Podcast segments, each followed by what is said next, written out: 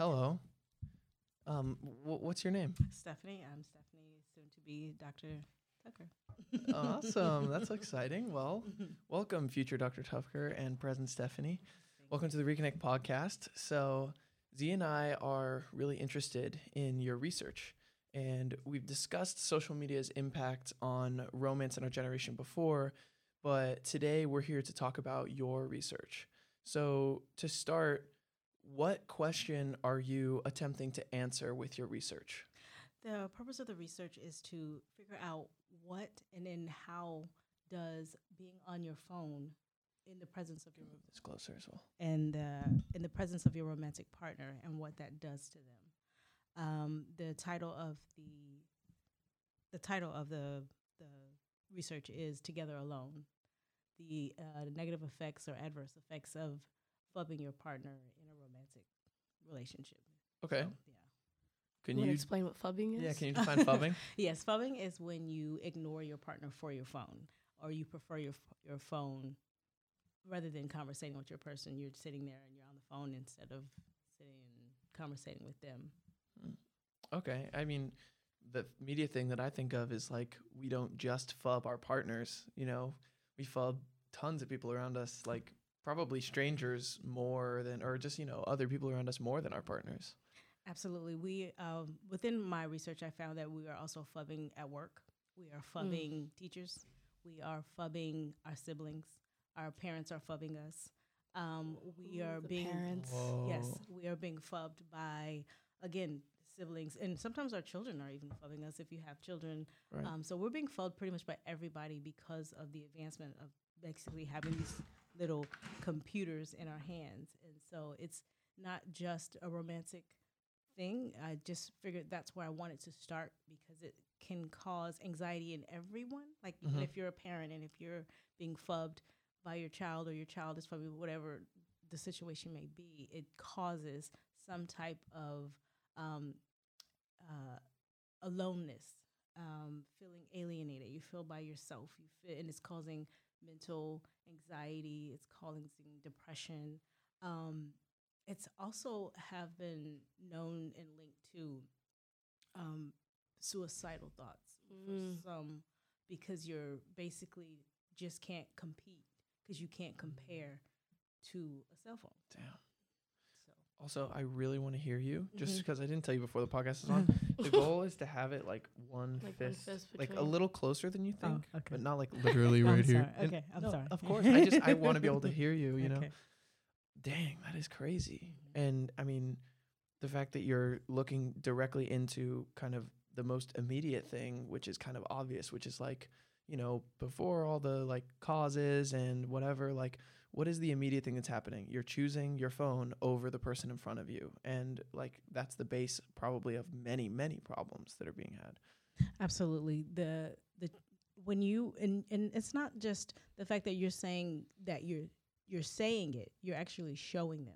And Mm. that's where the bigger problem comes. I'm showing you that this is more important, than, you, and I'm showing you that I have better things to do rather than be in your presence while I'm in your presence. Mm. So, and when we do that um, romantically or even to our children, or it's giving the message that you pretty Not much important. don't matter Right. Indirectly. hmm indirectly. Wow. Man. Okay. Yeah. Also, I totally introduced our guest, but I did not introduce my Oh. podcast host. The co-host. this is my uh, co-host Z today, and this i- you guys are related, Yes, we are. right? Yes, we are. So thank you, Z, for bringing your No awesome aunt onto the podcast. No problem.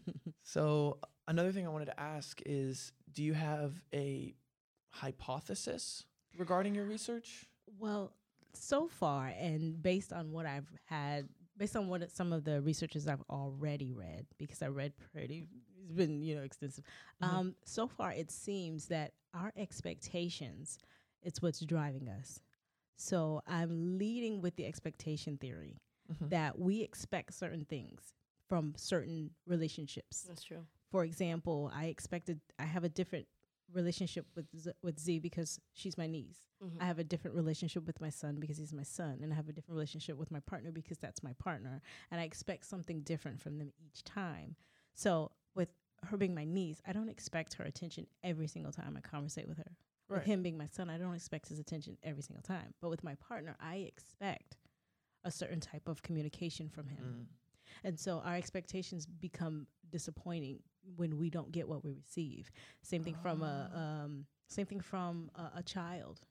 Your child expects your attention, and because you're you're you're not leading up to that expectations, it's going to cause some type of problem because of what you expect. That's so I'm pretty l- true. so I'm leading with an expectation type with like theory. the parent thing, I'm thinking like for myself, like I expect my mom to be really attentive to me, especially because of our circumstance. Like she's the only parent, Mm-hmm. so it's always just been the three of us for like a really long time. So when I'm like trying to tell her about my day or like something that's going on in my life, and she's like deep in her tablet or like watching TikTok, I'm like, man, you know, kind of sucks. Mm-hmm. And it's not even like I mean, maybe if it's a sibling thing where you're not getting paid attention to as much as like let's say your brother or your sister or something, like I guess you can be mad at your sister or something, but like if you're a little kid and your parent is fubbing you for their phone, you might assume like, "Oh, what's wrong with me?" You know? Mm. What am I not doing that I need to be doing? Because there's not this direct correlation with like, "Oh, it's just a phone and j- people just use their phones." It's like we do take it personally, especially a kid. it taps into their self esteem. It taps into your self worth. And so that's the reason why the anxiety comes about, that causes the depression to come about because you're questioning yourself.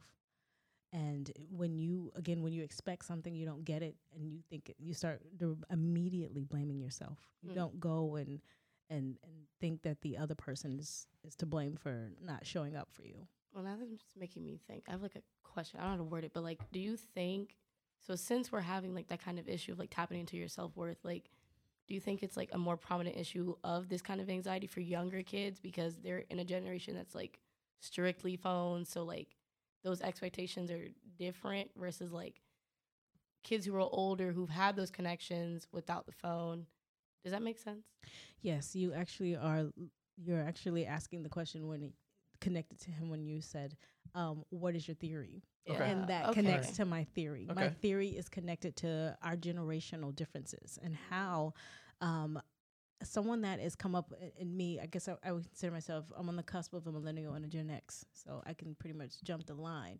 But I, my expectations are that when I speak speak to someone face to face, that I'm going to be wanting that that Mhm. interaction. I'm going to want that.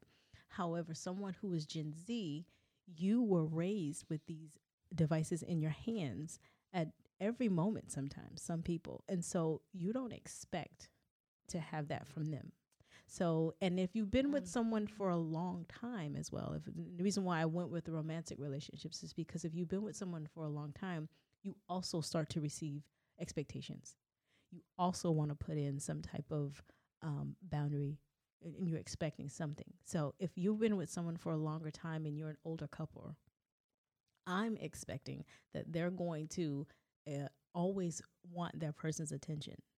And as time goes on, the ex- expectations are going to change and they're going to adapt to them. Mm. And then I expect that when someone is younger and that's been in a relationship not as long, that they too will already expect that their s- their person is going to be on their phone and that their Mm. expectations are going to lighten. They're going to be like, okay, I'm okay with it now, and then a Because they have to. yeah, a fub for a fub. Man, Whoa. And then the result is no connection, actually. Absolutely, then the re- the relationship will resolve will dissolve, man. or it will be all they use. We argue on the phone. We text our arguments. We voicemail our arguments. We do that. Screenshotting that. Mhm. And then you lose the face to face interaction alto- altogether. But now the older couple, as they start to adapt, they're going to take longer to fight it out because your expectations are so Right, strong. You're going to right. take longer. So it, if you don't dissolve that relationship, you're going to argue, fight more until you get what you want. Whoa. Versus the younger couple is going to either push it out Right. or accept. Or just like evolve ba- Yeah. or like adapt. I mean. So now that makes me think of like when we talked about like Snapchat and how people like put so much pride into like mingling and meet, meeting their partners through Snapchat or like any other like online platform of dating. So uh, to me, it's like after hearing it, like it's like there's a superficiality to the relationship. Like it's not as like concrete. They just are okay with whatever. Now we have these goofy terms like situationships or like oh, we're just in the talking phase. Like there's no courting anymore of like an actual concrete relationship.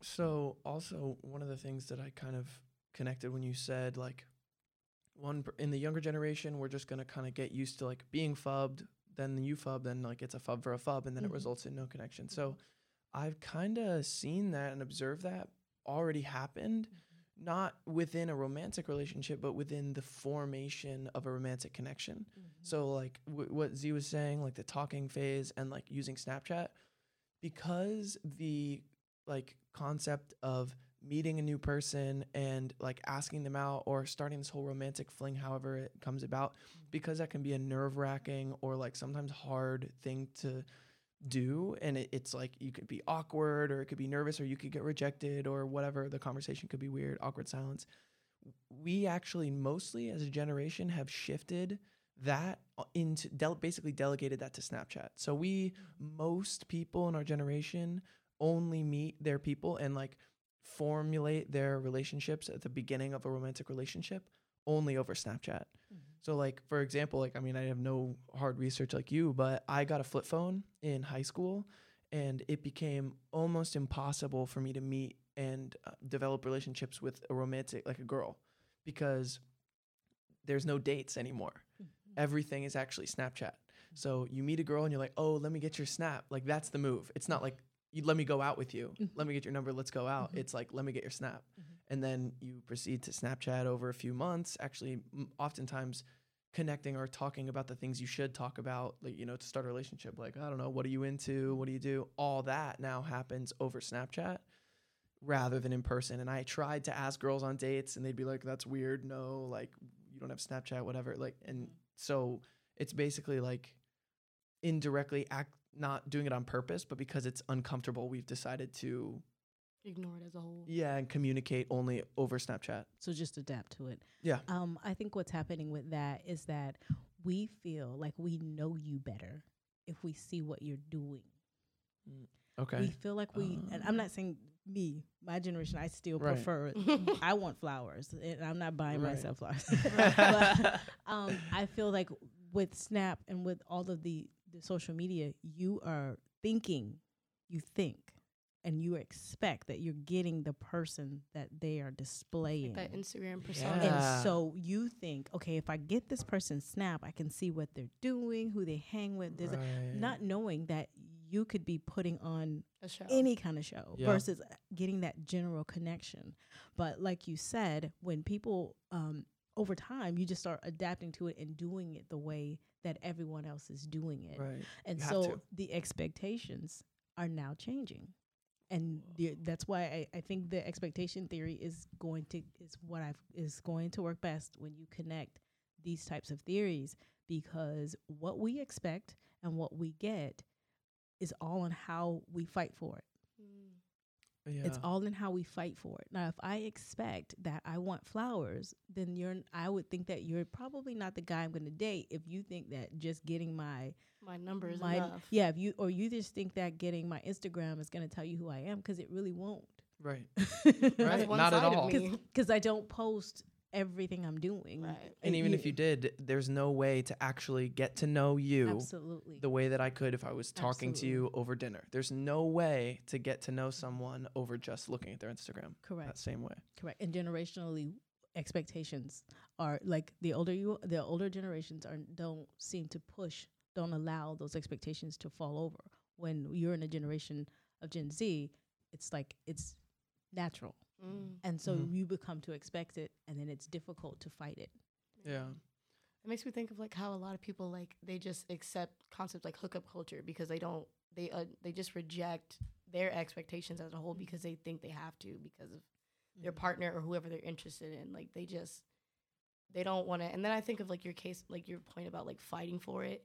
So if they, I've watched my friends be like, I want flowers, cards, and candy, like, Mm-hmm. and then they find a guy who doesn't do that, and they're like, well, it's okay, maybe, and then they'll make excuses for it, or like, Right. well, maybe it's okay that he can't give me flowers because like he doesn't have a car to go get them. Like you can get a delivery service, like yeah. you know. And it's it's kind of sad to see like how we just reject our self worth and we reject like our standards just because we want to say that we mm. have somebody.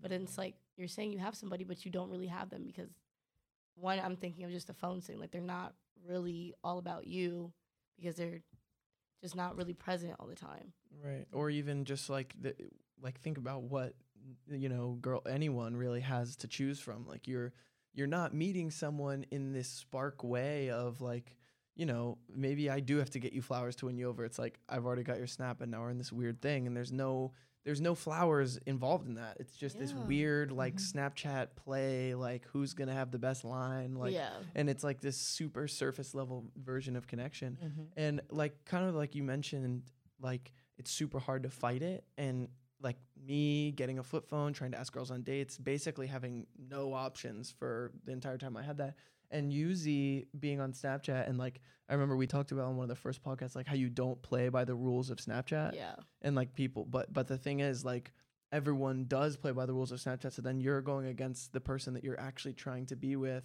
and then in the first place being on snapchat you're not even like really wanting to be so it's it just creates a really hard environment to fight it Mm-hmm. And the and the uh, your expectations just drop. It makes me worry Yep, about like exactly, the state of like our generation and like relationships because I think of how many people in our age group think about like our parents. There's like parents or grandparents. They're like, yeah, we met when we were 16 years old, and now we we got married at 19, and it's like I don't even know if our generation has any expectations of like long term relationships anymore. You know?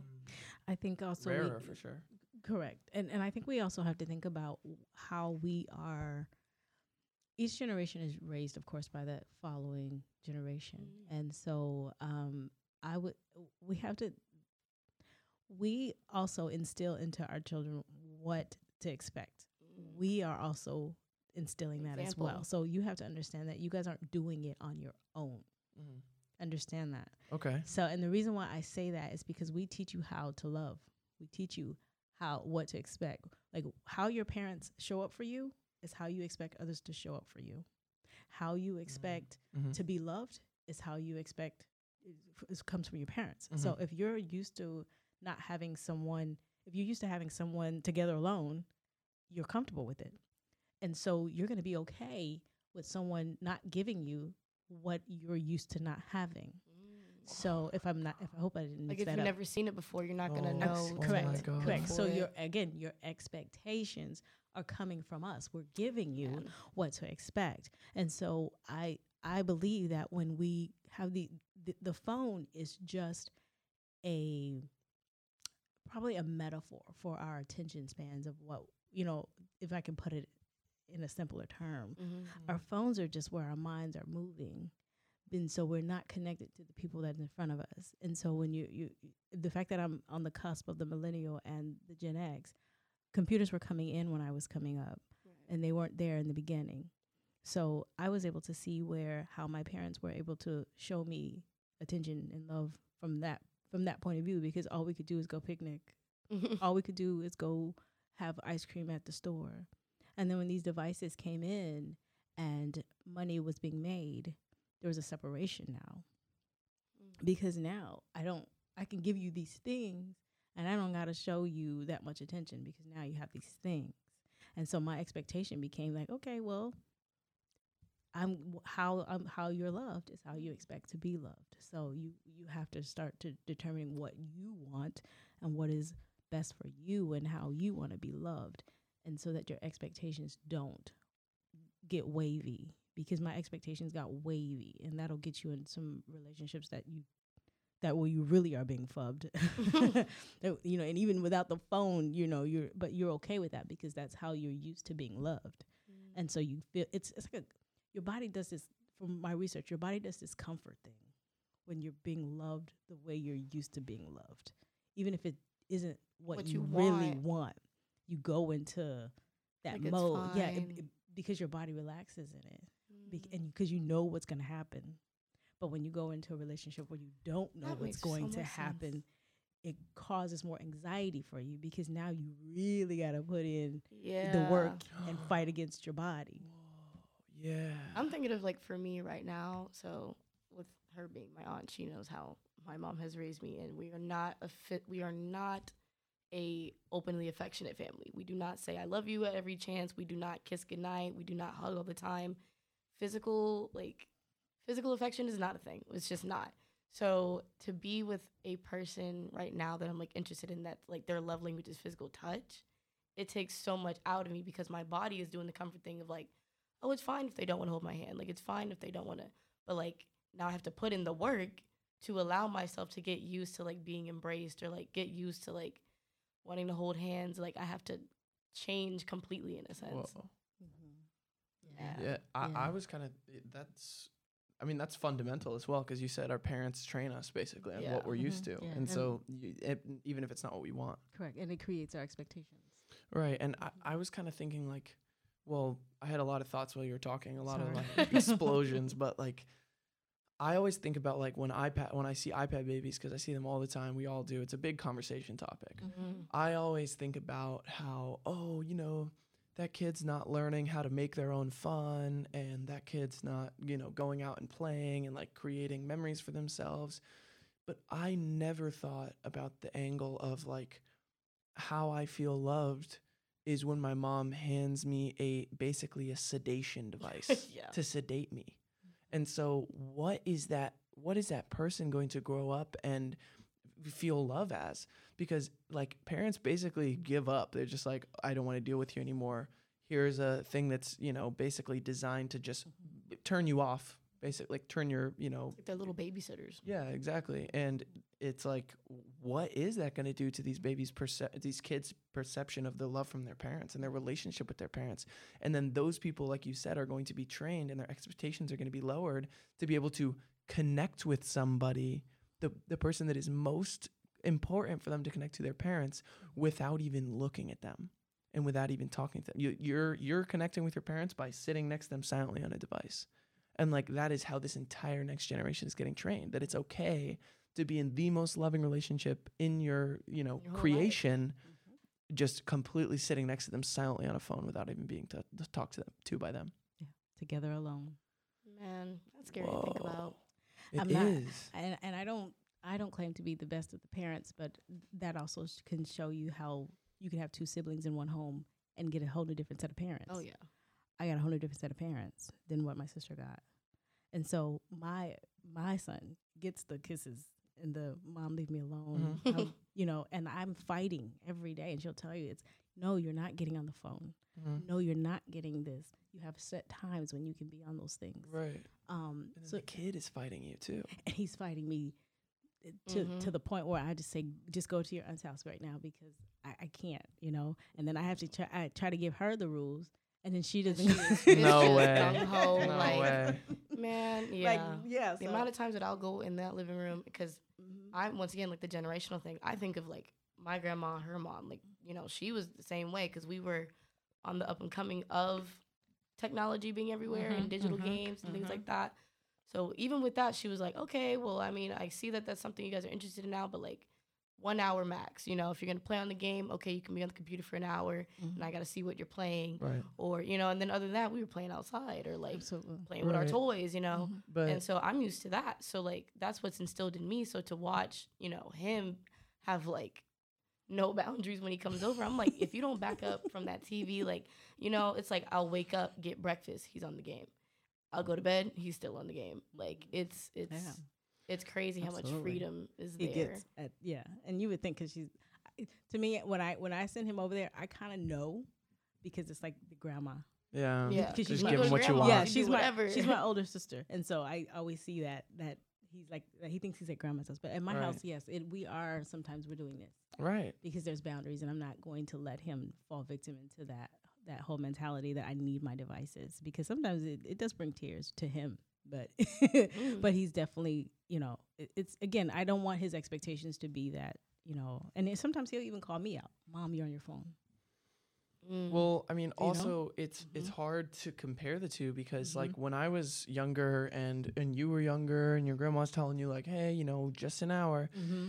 you're not fighting an entire system now that is like you're saying, which is like everybody has them. And what you're gonna go play outside with the other neighborhood kids that are playing outside, Mhm. but they're all inside on their video games too. So it's like there's actually way less like you know what would you call like infrastructure of like kids playing outside for you to send your son out to go Mhm. play with his neighbors or something like Absolutely. that's not really a thing anymore so really all he has is either sit and like not know what to do or be on his tablet and then Mhm. as a kid i'm sure there's like addictive games and stuff like you would be like what what else am i going to do and you're growing up in a generation that no longer knows how to play outside or make your own fun or like Mhm. you know hang out with friends just because Absolutely, it's absolutely true. And again, I sometimes and he's like, "Mom, can we go to the basketball court?" And I'm like, "Ugh, "Look what I've created." But then, uh, you know, are you sure you don't want to play video games? No, but Oh.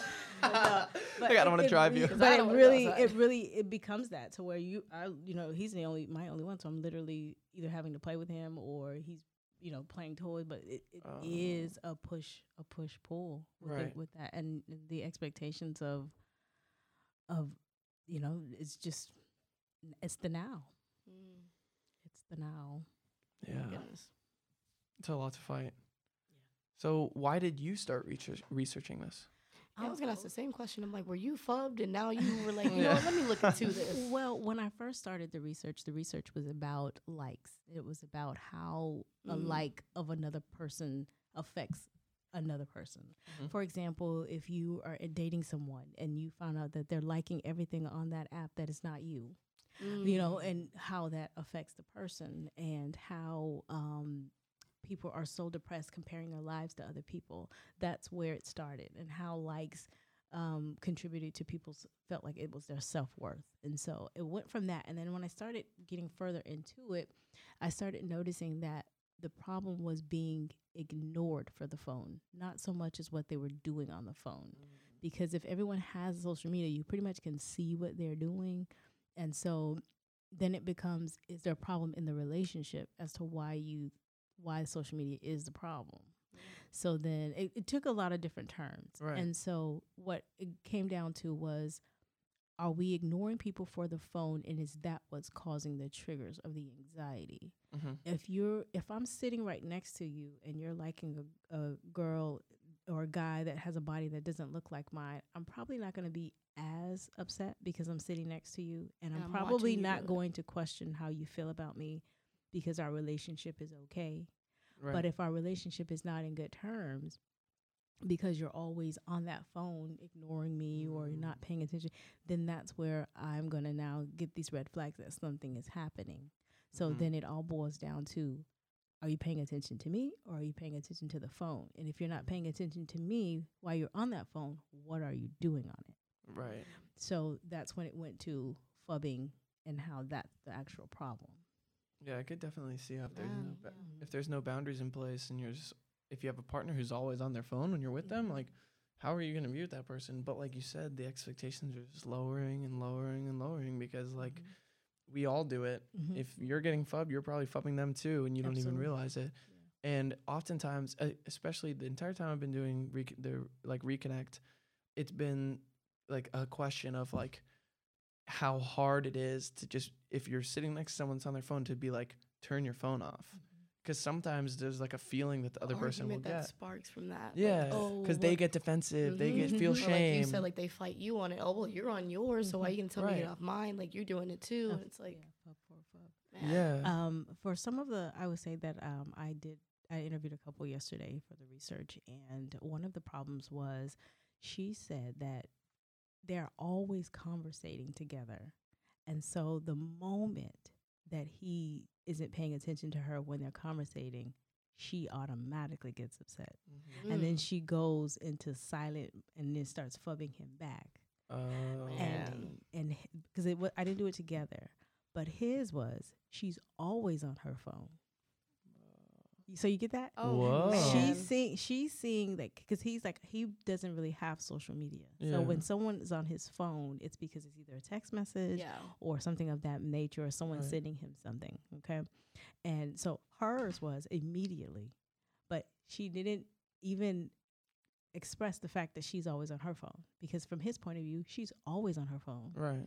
I, I he goes Mhm. and so sometimes I'll just get up and go in the room and I and one of the questions is what was the moment th- where you felt the most fubbed? He's like, well, we're watching a movie and I'm talking to her or a Netflix special, something like that. And I'm talking to her and she never responds. And then she finally looks up, like, what did you say? He says, I just got up and left. Damn. But hers was, I was in, I was talking to him and he didn't respond, but he's never really on his phone. And she said it out of her mouth. Mm. He's never really on his phone, but the moment that she didn't get that attention when he was on it was her moment of being fubbed and how upset she was, but never even adjusted to the moment to think that I'm doing it. That is Whoa. goodness. Yeah, and that's the reason why I wanted couples as well. And even if you're not like, that was my first time actually having a couple because you can be single, right. like n- not single, but you could be in a relationship. It doesn't have to be, you know, I don't have to. I don't have to interview your your person. I don't have to do that. But I just so happened to get lucky to get where this was They actually a actually a couple, Wow. and that was it. So it's really it was just really insane That's to so hear. lucky because that makes me think of like I had an incident where it was like an issue of miscommunication with me and my person, Mhm. and I was trying to explain to them. I was like, you know, because I'm thinking of the guy and how like he's not even the type to be on social media. You know, he doesn't have it, so it's like, how are you gonna be like zero tolerance the second that he gets on his phone? But that's all you've ever been doing. You know, Mhm. like where's like the grace? You know, like where's where's the Mhm. patience Yeah. level for someone who's not used to being on a phone at all? Yeah. and then you know you want them to not be like i don't know how to word it but it's like i don't know it feels like it's not fair like you know Well, that went down to question ten. What was her expectations? mm, yeah Her expectations was that attentive you know as soon as i say something his expectations didn't match hers. Be- And I and I w- I will He'd just given up and adapted. correct. She's Oh always on her phone. I'm just gonna leave the like, room. yeah, Yes, whatever. Yes, and and with them, they're millennials, so I I can't. oh wow They were actually okay. millennials. So, Mhm. but her expectations were way steeper than his, and Mhm. I was Because he had I've to give up noticed that his to be with her to Yes. adapt. correct. He had to give that up in order to be with her because she's always, on her phone constantly. Yes, she and and I didn't even ask because you know I can't really Mm. I can't even go because she'll tell you I can't really tell you I can't move you along right with the questions. I just kind of got to let you go and answer as you go. And she just started naming all the apps she had. And he was like, "Oh, I don't have social media." He goes, "But I text on my phone." 'Cause Mhm. The question I, I went to, to make it bit more fair. I said cell phones. I didn't go like, "Do you have you know yeah the Right. fancy things? Do you have cell phones?" Right. And so he's texting, calling. Right. She's always on apps. swiping Her, scrolling yeah, and her expectations and his expectations were not the same. man Whoa. That is. It makes me kind of sad. yeah does. It did. It made me kind of sad because I felt bad for him. Yeah. and I felt bad for him because he he was like, well, you know, I'm I'm always attentive to her in her in our conversations and you know, and when I'm not around, we're always texting and calling each other and you know, FaceTiming Yeah. if he has to go out of town or something like that. And he says, and when we're in, you know, at a, even at a restaurant, she'll pull it out of the table. Because when Oh. I ask the question, what, you know, the question is both ways. right He's like, no, I'm not usually on my phone, but of course she is. She goes, yeah, I'm on mine. He doesn't really get on his phone. Oh, man. But she doesn't see that. She doesn't see it. Yeah, Yeah. that's what I'm it. saying. It's, And it sounds really one sided subconscious. because I've totally been on the same side where I'm like, Yeah. I'm always attentive to them when they, you know, yeah. if they ask to do something and just have some quality time, I will, yeah, Mhm. for sure, no problem. Mhm. But it's like the second that, like, oh, let me go check in on this message or like a family's call, a family member's calling me or something, then it's like, oh, you're always on that phone. I'm like, wait a minute, like you can't, you know, Yeah. or getting upset because of the lack of me being on the phone. But that is a it is a thing about the expectations, and that's why Mhm. like those kind of conversations need to be had when entering a relationship. But I feel it's rocky to have because everyone's always like, "Oh, I'm cool with whatever you're cool with," and I'm like, "No, like be for real. Like, what do you actually expect?" Mhm. And then it took me having that conversation with my person, and they were like, I would prefer you to text, you know, or if you're not going to text me and you're going to go do something, I want to know why so that I'm not just sitting around waiting to hear from you if you're busy. And I'm like, okay, like now I get it, you know, and then you can work from there. But like, if that conversation's not being had and then it's just, oh, well, they're always doing this, and oh, well, they didn't hear me out for this. And I'm like, well, how are they going to know if you didn't tell them that's what's bothering you? Correct. Correct. Um. Yeah. I mean, definitely, and it, it's such a it's such a like spark for argument or disagreement because especially in this couple that you're saying like he has feelings about it she has feelings about it like you're not paying attention to me. He has feelings about it because he's like you're always on your phone. Like what do you want me to do? Mm-hmm. and so that creates like a moment it, now it's not just going on your phone it's like a fight or an argument or it's a moment of tenderness or a place of tenderness. And i think one of the things and i'd like to hear your thoughts on this but one of the things that z and i have talked about a lot on the podcast and what we've kind of tried to introduce with this reconnect club and with the reconnect movement is making being on your phone not a shameful thing or like not a bad thing because look like we all have you seen the social dilemma No, oh, no, I've not. That. You know, you'd l- really, I think it'd be really important for your research maybe to Especially watch because it. there's a scene in there. Sorry, sorry. Yeah. But there's a scene in there when you're talking about um like the children fighting, you know, the kid fighting you on it and like Mhm. the boundaries and how you can't double down on those boundaries as a parent. There's a scene in there where like the mom is like, "You're gonna lock up this phone," and it, and that's that. And then like there's a scene where the daughter goes against the mom and tries to like break into, you know. It got real serious. Yeah. Oh, yeah. Okay. So, okay. um, the addiction is there. Yeah, mhm. exactly. And addiction, and that's kind of what I wanted to say. Like in the social dilemma, talks a lot about how it's not just your phone; it's actually a company that makes more money when you use your phone more. And so their entire business model is based upon you spending more time on your phone. So it's not just you like, oh, I'm choosing to go on my phone. It's actually that you are very subtly being taken advantage of by certain ways that your body receives dopamine from social media apps and all that type of stuff and like ways that it keeps you addicted to scrolling, continuously scrolling. So the problem, and then, but what what he keeps happening between others, and in the, within this conversation about like you're always on your phone, or in this couple is like they're blaming each other almost for their phone use, when really there's it's a much more nuanced thing of going on your phone, and like also we all have our phones on us constantly, and they're just begging for us to use them because the company makes more money mm-hmm. and to stay on them because the company makes more money and to return back like all the time. Mm-hmm. So it's it's important for us to start realizing that and normalizing that knowledge and understanding because like that couple could probably have a much more graceful attitude towards each other for like okay, you know, I care about you a lot. I really want to pay attention to you and be with you without my phone. And it's hard for me to not be on my phone and be honest with that because I think a lot of people don't want to admit that they can't not be on their phone mm-hmm. because it's like shamed. It's like, oh, what? You can't go without your phone for an hour? It's like, mm-hmm. yeah, It just makes me think of It's addiction. Like, so addictive. Like, like, I can quit tomorrow, and I'm like, okay, put your phone down for an hour. Like, well, I don't need to do. Well, I can't put it down for an hour because I have to do this, and someone's texting me. Like they're always gonna like make excuses rather than just admitting like I can't get rid of it. You know, I want to be on my phone. also because it's easy to demonize that person. Like, let's say right now we're having this conversation. We're like, oh yeah, that, let, well then put down your phone for an hour. Right. You know, it's kind of like a gotcha. Like it's it's Mhm. almost like a, well, you can't put your phone down for an hour, therefore that's bad. But it's like mm-hmm. we all freaking deal with that. We Yeah. all deal with not being able to put our phone down. Like I, I deal with that. Like just getting sucked into like YouTube or whatever. Yeah. and like everybody has that so if there's this mutual understanding where we're no longer like fighting each other for being on our phones and we kind of like understand like yeah we live in a freaking weird dystopian society where everybody's can't it. constantly addicted to their phones and everybody's fubbing everyone Yeah. you know so like then that allows us to be a little more comfortable with the awareness that we're on our phone as well like this woman is probably fighting that awareness Yeah, um, I agree. I, as I w- was working with the algorithms and trying to figure out, figuring those out and how we get to them and why we stroll. We stroll because we think we're going to see the next thing. We're going to see that next big thing, and if we're afraid if we put it down, we're going to miss, Miss that next big thing. Mhm.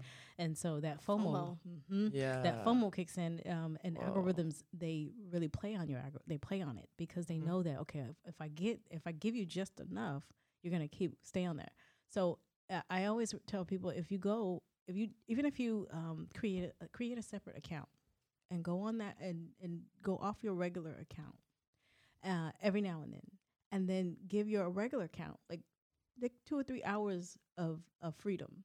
You can still kind of see what you're doing on the other one, but the, the the main one that you go on, and then when you go back on it, you'll notice that you don't see as much as you were seeing before. Your calmness now is there. You're probably seeing more quotes. You're probably not even really seeing your friends. You're not seeing um, all of those things that you normally would see when you log on because you've now slowed your algorithm down. You've slowed down the fact that you've you've stopped this this process. Once you Mm. slow this process down, they can't. They don't know what they don't you know want. what you want. They, they don't, what to know put what out you there. want. Yeah. So if you have again, it it's it slows the addiction. I'm not saying it's gonna stop it, but I always recommend have at least two ca- accounts. Your main one that you're always using, and log and, and, and switch over to the to the one that you're not on all the time, and then get your rhythms back and get it slower so that you are not so um compulsive to get back to it yeah. because they know exactly what you're doing. They know they know what you're doing. They, they know every Mhm. time you put and they know the things that the people who that you that come across your page that you like the most. They know. Sometimes Oh, yeah. sometimes I Mhm. randomly block people so they can stop sending me people that I might not, you know. Mm.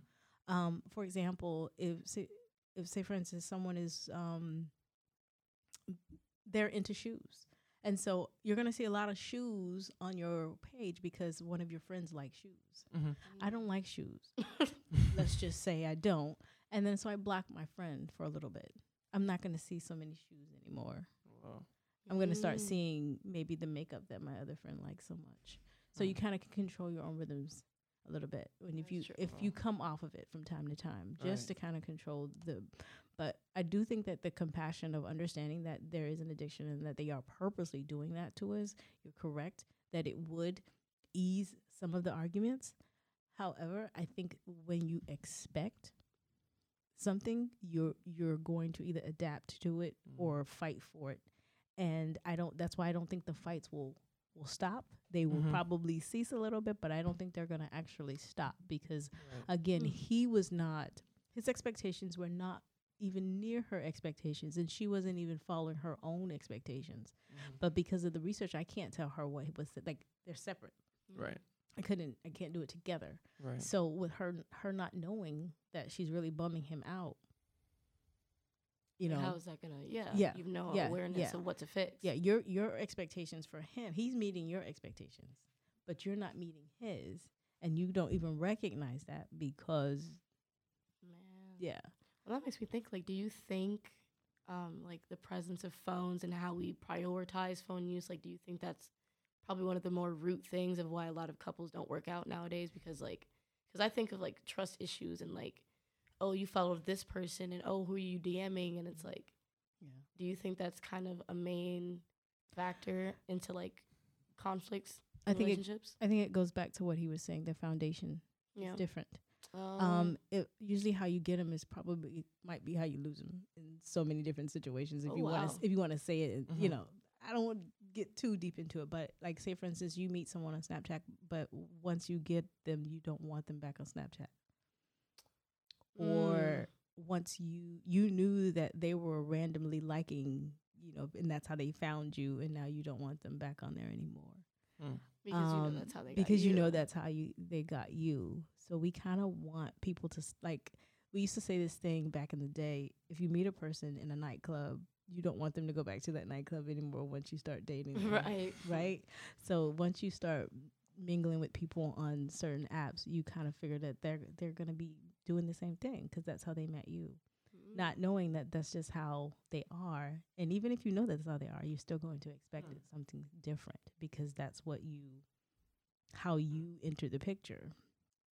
Oh man. Yeah, I honestly d- I don't feel super qualified to talk on this because I haven't used Snapchat in like four years. Yeah, I I have it for the Yeah. for the fun of it, but I don't go into it. But you know, but it's it's still this like it even if it were Twitter, you know, even if it were TikTok, Yeah. TikTok Right. is the same way. If you create Mhm. two different accounts, you're gonna get different things on your for you page. Oh, yeah. And if you met your person through TikTok, they're DMing they're not gonna stop going on TikTok because you're now together. Uh, you know. Oh. and so now and now you're gonna think that they're doing the same thing because Every that's how time they, met on it, you 'cause I'm and like, that's what bothers so me much so sense. much about meeting people on certain apps because and like you said that face to face thing should be the norm that's the reconnect that's where it should be because you're not g- you're you by chance you're not going to meet that same person sitting on the park bench Right. because you don't always maybe you don't always frequent frequent that park bench and then you mm-hmm. see them sitting there and you're like oh my god that that that, that person is, is adorable i'm going to go there Yeah. it's a one in a million chance that you actually met that person and that's your person. But if you're scrolling and then you meet that person. You're like, okay, let's go on a date, and then you, you know you're still dating them, but you still don't stop scrolling. That one in a million chance on the on the bench is not the same as the one when you're scrolling. That's making a lot of sense because I think of like how I met my person on campus, like Mhm. seeing them around Mm-hmm. In person, That re- yeah, you know, and and going up to them and like Wasn't it a reconnect event? You guys kind of Mhm. rekindled. no In the yeah, car? we did rekindle at a Yeah. reconnect event. But See? you know, when I met them, it Mhm. was an in person thing Mhm. versus like correct. you know. And I think of other people that I've met, and they're like, "Oh, how'd you guys meet?" And I've I've always t- I don't know who. Anytime I talk to people, I always say how I'm like stubborn because I'm like I know that I'm in Gen Z, but I I believe I want to be able to tell my grandkids like I met your grandma or grandpa at this place Mhm. at this time, you know, or just the the corny like I dropped my book in the library and we touched hands and now we're soulmates. Yeah. Like I don't Yeah. want to have Yeah. to say that yeah. I you met on you on Tinder yeah, yeah, and oh well he Yeah. slid in my DMs Yeah, and you know we've yeah. been together ever since. Like I don't want to have that story, Mhm. you know, because Yeah. to me like I don't even think relationships like that really last too long anyway. because you miss that feeling. yeah, like there's nothing like that feeling of like you know I'm seeing them from across Actually the room and getting them. nervous, Mhm, yelling, mhm, getting Actually met nervous them. and like because they could be ooh, what am I like gonna catfishing say? you. Yeah. so like you know there's Putting like, on persona. so different from like because I'll watch and it's funny to me because like the same nervousness that I got from like oh my god okay I see her in this like I see her in the cafeteria like I should go up to her like what do I say and Mhm. that nervousness versus my friends being like oh my god I'm gonna send this risky text or like oh my god I'm gonna send this snap and like how is that the same level of nerves that you got you know like It's less fun. It's more anxious. Yes. It's more pure, purely more anxious. You know. because you don't know what they're gonna interpret from Yeah. looking at your page or like Yeah. How they're gonna respond there's no instant actual response. Yeah, right. It's just anxiety on your end alone, basically. Yeah, you don't you don't get to No you- connection. yeah, you don't get to to type it out and then delete it. Type it out and delete it. What comes out and rehearse it. Yeah, Yeah, you don't like to you can't rehearse it. Like I literally yeah, was like, yeah, it's now or never, and I just had to, you know, Yeah. improvise and on the spot. Versus like I watched them create their message, rehearse the message, or like I'll sometimes I'll watch people like, oh, we're gonna have our first FaceTime call, and that's like us meeting, and then my they'll like practice what they're gonna look like and how they're gonna hold the camera, and I'm like, yeah, yeah. I can't do that in real life. But then you're again you're setting expectations to that every time you know. Especially say you write something very poetic, then you meet them in person, and they.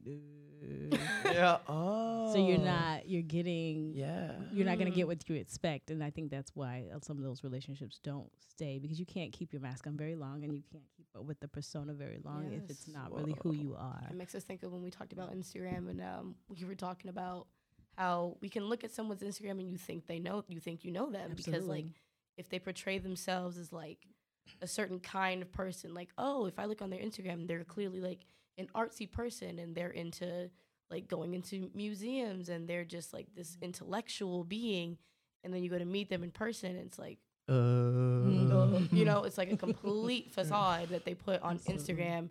And when you talk to them, it's like you're getting a whole nother being. Absolutely. Yeah, and and like th- that's a the, like you said, you know, you don't have time to to write out a poetic message in person. What if you meet them and it's uh or whatever like that but that's how every almost every single member of this generation is meeting their partners. Absolutely. Yeah. That even- is a even- pandemic. Yeah, and even millennials are meeting that way. I was gonna, you know, kind of ask Harry and the Prince like, met that way. yeah, the- like the- what do you yeah. think? Because I, I've, I can't imagine what it's like to be, you know, you're coming from a generation where face to face connection is how you met, mm-hmm. and then you know we're noticing there's a lot of like some of our parents are trying to go back into dating or like something didn't work out, so they're trying to get back into the scene, but like the scene is completely different now. So Mhm. it's like, how do you go about dating? you have to be very slow with it and my i i have created trust issues thanks to catfish so Mm. w- i and i do understand that at my age i do understand that people can pretend even when they're right next to you like you could be dating somebody married to somebody for so many years and still not really know who you're dating or married to and Mm. some of those netflix specials tell us that too but Like But- what? Like catfish? like like catfish or like people that are married to people that are doing things and you don't know that you're married to that type of Right. person so people Mhm. can put on a persona for For quite a bit of time Yeah. so you just have to you know that's why i say that feeling that you don't get from being on social media like don't get me wrong there's people uh, there, i'm sure there's guys that slide in my dm every now and then i might respond but for the most part I got to get a try to get a feeling, which is difficult on it, on Mm, on those types the of things. So you know, it's always good to kind of see go to the older post, see who they follow. Because if I if you're following, if you're interested in me and all of the girls you follow don't have clothes on, you're not my type. So I'm not going to even respond to you. I'm gonna matter of fact block you because you you really thought right. Yeah. Yeah. you thought I Because was if gonna you fall for because if you see me on my um you, you don't see my skin on my on my so Mhm. you sh- why would you think to approach me if that's all you're following? yeah. So I just think that it's you just gotta find different ways of how you can yeah. get across the system and, and not That makes just fall so gully for it. You Yeah, know, 'cause just that was a frustration. very cautious. That was a frustration that I was dealing with a lot, like in high school and stuff, because people were like, "Oh, blah blah blah is like really into you," and I would do the same little test because I didn't hold too much weight over socials, but Mhm. someone someone kind of brought up to my attention like, "Oh, well, like see who they follow, Mhm. and you can get an idea." And you know, they were saying that they were into me, and I'm looking at their following, and it's just like, I am a black girl.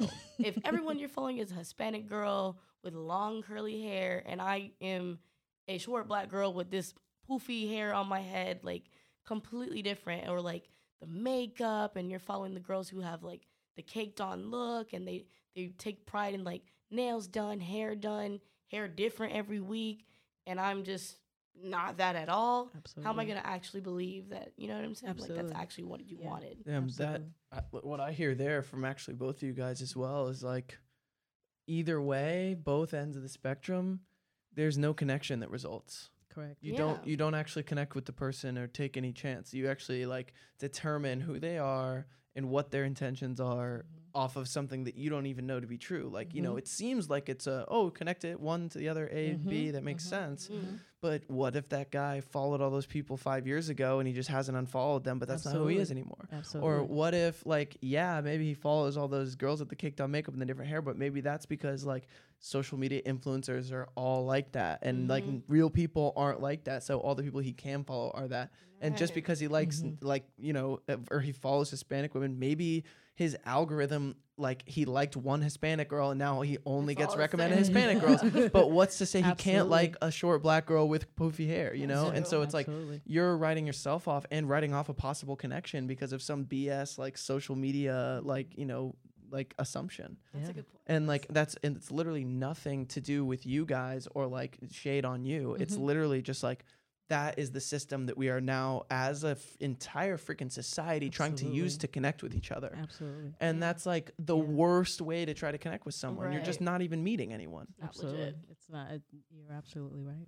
and it's just like it, I, I I say it's a pandemic because like every single person uses these things now to connect with new people and connect with all the people in their lives Yeah. and we're starting from a baseline of just garbage you know basically just the worst possible place you could try to connect with new people or just connect with other people in general Yeah. and it's like you know you can get into all the specifics and you are you know with your research and all mm-hmm. that stuff but it's like basically it's just a bad place to even try to you know Yeah. it's like trying to i don't know go snowboarding at the beach Yeah. you know, like we, you could we- try to get a new snowboard or whatever but like yeah, absolutely. Because we've all, like you said, we're just our expectations. We- Yeah. We, we pretty much just, you know, or I expect this person to be that way because of what we're seeing, or I expect this person to be that, you know, and I think that's where we're.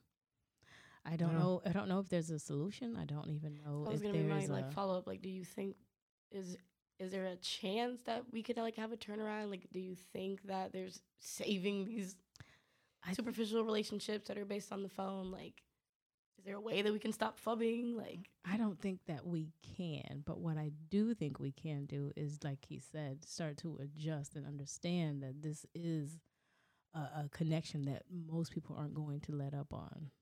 Mm-hmm. And so I think being able to say, okay, we this is our time that we're going to be on our phones, or this is the time where we actually talk. Because one of the questions is, when is the best time for you to have a conversation with your partner? Mhm. And if you can't say that, that means that you really are taking over. And most Yeah. people, um, to so far, most people are like before bedtime. So you've gone an entire day. Wow. whoa Yeah, not yeah. talking Yeah, you've gone an entire day without full focus on your partner. And right before bed is when you get the most attention. That's a shame. That makes me appreciate like what I'm establishing with my person because like we'll just straight like if we're sitting around we'll be like okay I'm gonna go on TikTok now like we'll announce all Mhm. right, and this is TikTok time. We got a We'll- zombie out you for a know, little bit. and we'll just, but at least we're saying it rather than Yeah. like, hey, I'm hanging out, and then they're Yeah. like, ooh, Yeah. Maybe you we'll watch just- it together. yeah, Like we'll watch them watch together. the TikToks kind of just lay up and oh, Yeah. scroll through the Yeah. algorithm, like Yeah. that's Yeah. it, you know. But so man, crazy. like the, I guess- the idea of it only being at night that makes me think of like if you ever seen some of those like corny movies or TV shows, and there's like the older couple Mm-hmm. and they just go to bed at night and like she's doing her own thing reading a book and he's doing his own thing somewhere else and then the only time they come together is to go to sleep True.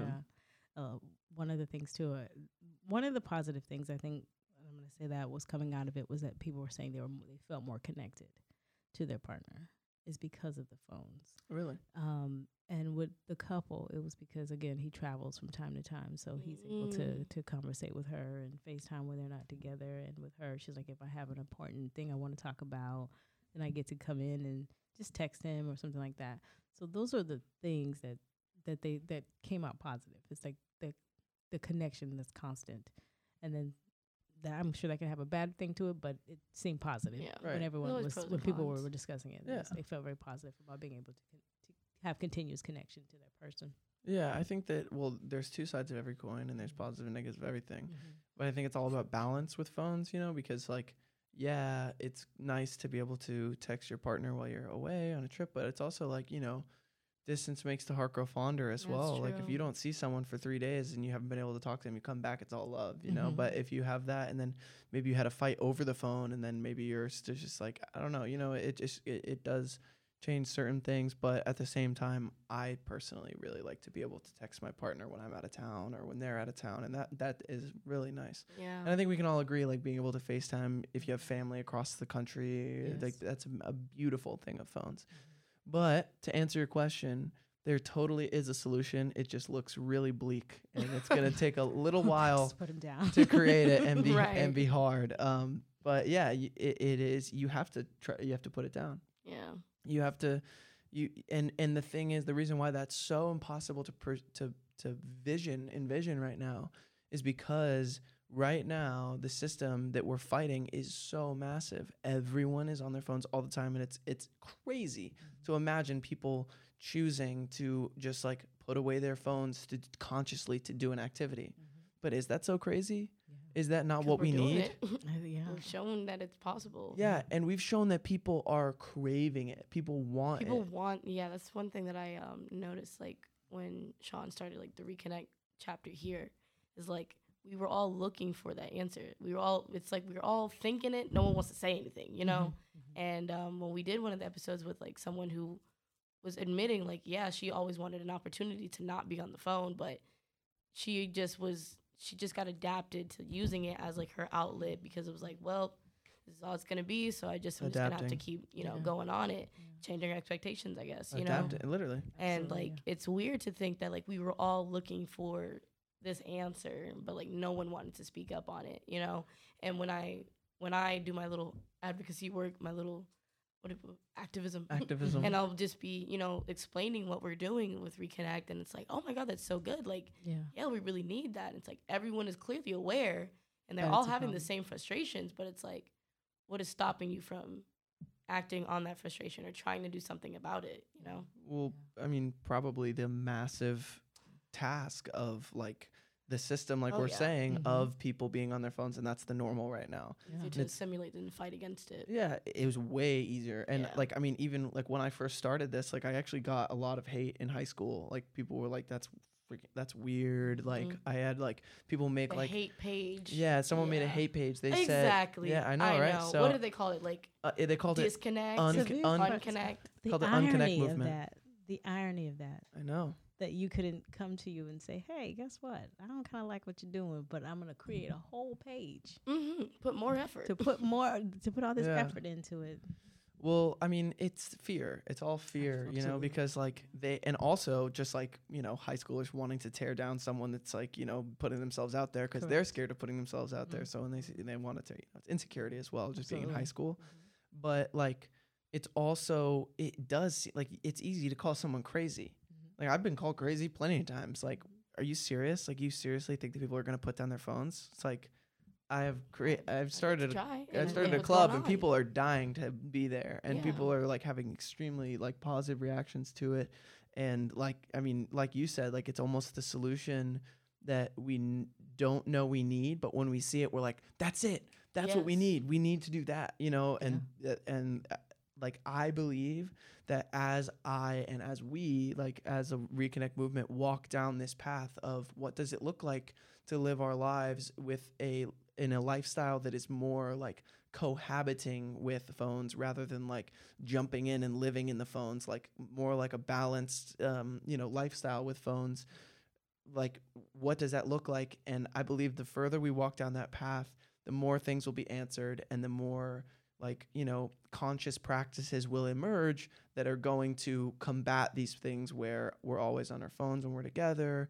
Like imagine we had like a giant reconnect like i don't know couples mingle or something or couples dance. I don't know. Who Mm. knows you know? And then those people will be able to like literally reconnect in a way that they are not used to at all. And then maybe that'll like rekindle an entire new way of like how they think about that. And they're like you know what? Like i am on my phone all the time because i work on my phone and all the blah blah blah and i really i'm on my phone but like you know like this was really nice or whatever Mhm. or maybe we don't have to be on our phones all the time together you know and people will start to make new rules within their relationships that they're both agreeing on because they see a That new possible. a different way of living and that's what we've seen in the reconnect club and it, it has to happen we're gonna we're gonna lose our minds as society if we don't Yeah, I love it. I think that, I think it's the best direction because again, fub fub leads to being fubbing leads to more fubbing, and Yeah. Mhm. I think just that's what disconnect a lot of kids would when I see someone on a phone and the other kid's sitting next to them. Eventually, what they do pull their phone out because they're s- C- they're 'cause it- filmed by themselves. So they're Mhm. like, okay, well let me I'll do it because everybody else is doing it. let doing me not look. So if one person puts if it's the if it's the movement to put it down, collective I, I really I hope it it goes. I really hope so because the next generation behind you guys really could They use really that. need it. They could Mhm. really use that because we're losing, um, we're we're losing the art of relationships, Yeah. and we're even losing it in business. People don't even business partners are losing the art of relationships. Um, it, it if it if we don't correct it, we're gonna end up where we people are using people instead of relating to people, and then that's again the relationship, and it just goes. It's gonna go down, and then we're gonna have people, you know, fighting for the last scrap instead Mm. of being able to work together. Man. Damn, yeah Yeah.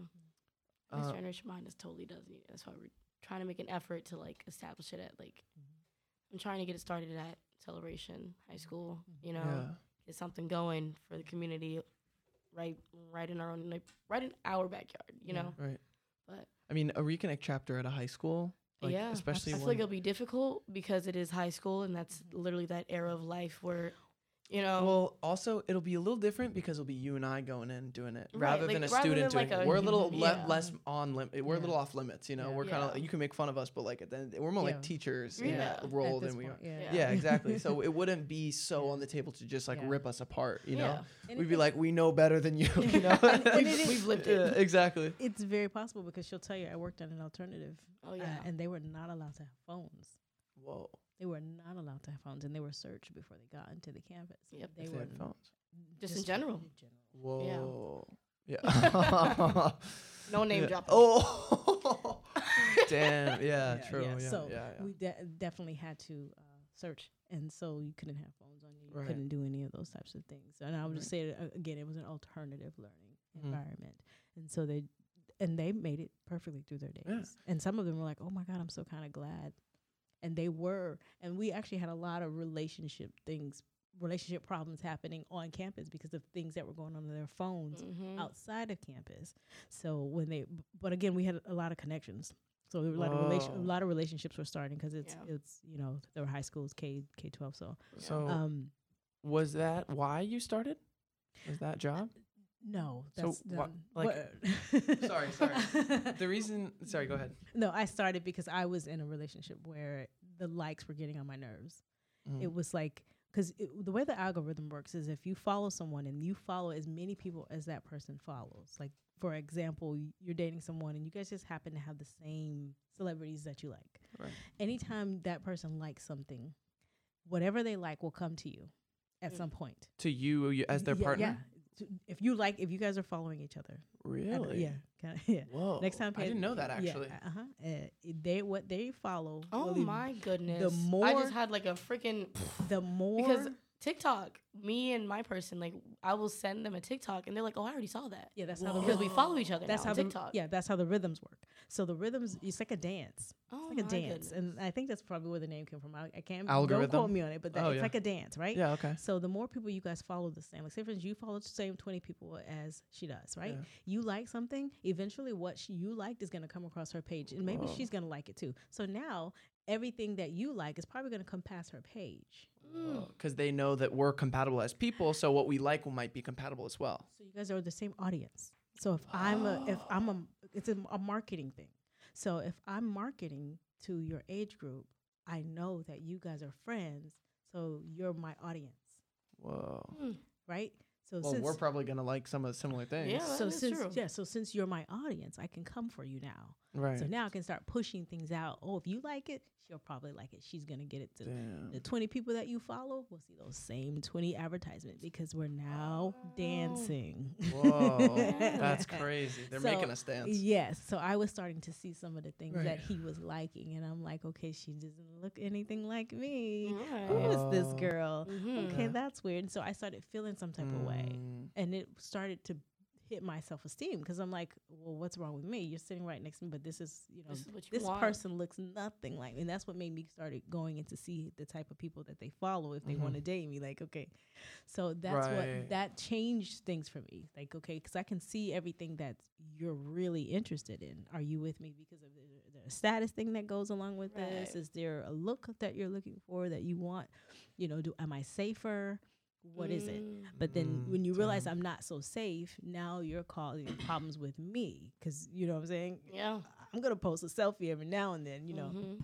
but it causes it caused problems and it made me feel some type of way. So I'm like, I wonder if other people feel this way. Right. So once I started the research, I was like, yeah, other people do They feel do. this way. Whoa. They do. So, Yeah. Yeah.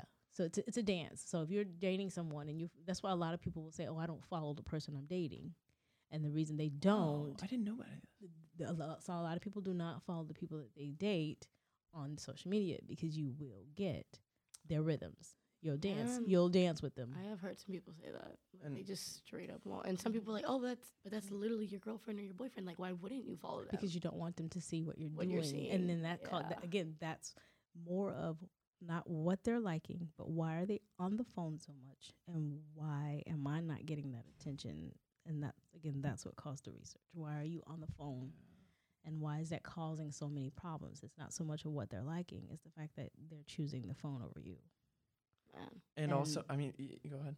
and and I expect to be, you know, I expect respect and I expect to be treated a certain type of way and I expect to be, you know, a part of this thing that you're, you know, Right. you're this life thing you you said you wanted me to be a part of. Right. So, yeah, I mean, and I'm just thinking like we as humans can't help but like make have thoughts about like, well, why did they like this girl? Or like I'm thinking personally, like if I if that me and my girlfriend honestly like we are both not on Instagram that much. So like I don't know, we bo- we go in and out of deleting it and stuff. So mm-hmm. it's not really a big part of our relationship. But like if I were to be seeing all the time what she's liking and like some dude comes up that she likes, I'm like, why? and then I start thinking about myself. I'm like, well, why do you like him? You know, and it's like, and Yeah. and then it's like, it's turning me to my thoughts in this like, you know, to this place where I don't need to be. She probably just got mm, mm, recommended something, and it means Mhm. absolutely nothing. Mhm. But now I'm creating all these thoughts about it that are now basically tearing apart the way I'm looking at my Yeah. girlfriend or the way that I'm thinking about it. caused so many divorces over the pandemic. Really? Ooh, Caused a lot of divorces over the pandemic. Social media did. Facebook. Facebook alone was fifty one percent of the divorces. What? At What? Um, Facebook was mentioned 51% in all of divorces from 2018 to 2022. Oh man. Whoa. And uh, in many of the depositions, yes. To get to not get into too much detail, yes, because I don't have the I don't Right. have Yeah, the, the the research in front of me, but yeah, um, it was mentioned. That's yeah, fifty one percent of the divorces, Facebook was mentioned. Because again, y- um, as I spoke to her, bef- I spoke to her about it before. People rekindle. through You've Facebook. been married for twenty years, and your high school sweetheart oh my ends up on your for you on your page because you went to the same high school as 40 other people that you follow eventually she's gonna show up or, Or he's gonna gonna, show up or or, something. or, or you're gonna get that curious thought in your mind, let me, you know, or people think that those DMs are, you know, unretractable. They think that they're invisible, or they think that the person won't catch on. Again, the rhythms you're dancing, it works in every platform. What Mm. you like, that person likes, and it comes back to you eventually. And if you're following over 40, 50 people, you're going to all kind of see each other's, da- you're going to all dance together Mm. especially if you go to the same high school. That's why I always say if you don't don't get into affiliations like that unless you really want to be a part of it, or you're gonna keep seeing, you know, stuff like that. Yeah. Damn. That makes sense because I think of just like with Instagram, like I don't really follow the same people from high school anymore because I'm in a different stage of my life, different chapter of my life, and the things that they're doing are not the things I want to be doing. Absolutely, And Instagram will still be like, you might know this person, and I'm Mm-hmm. block like, them.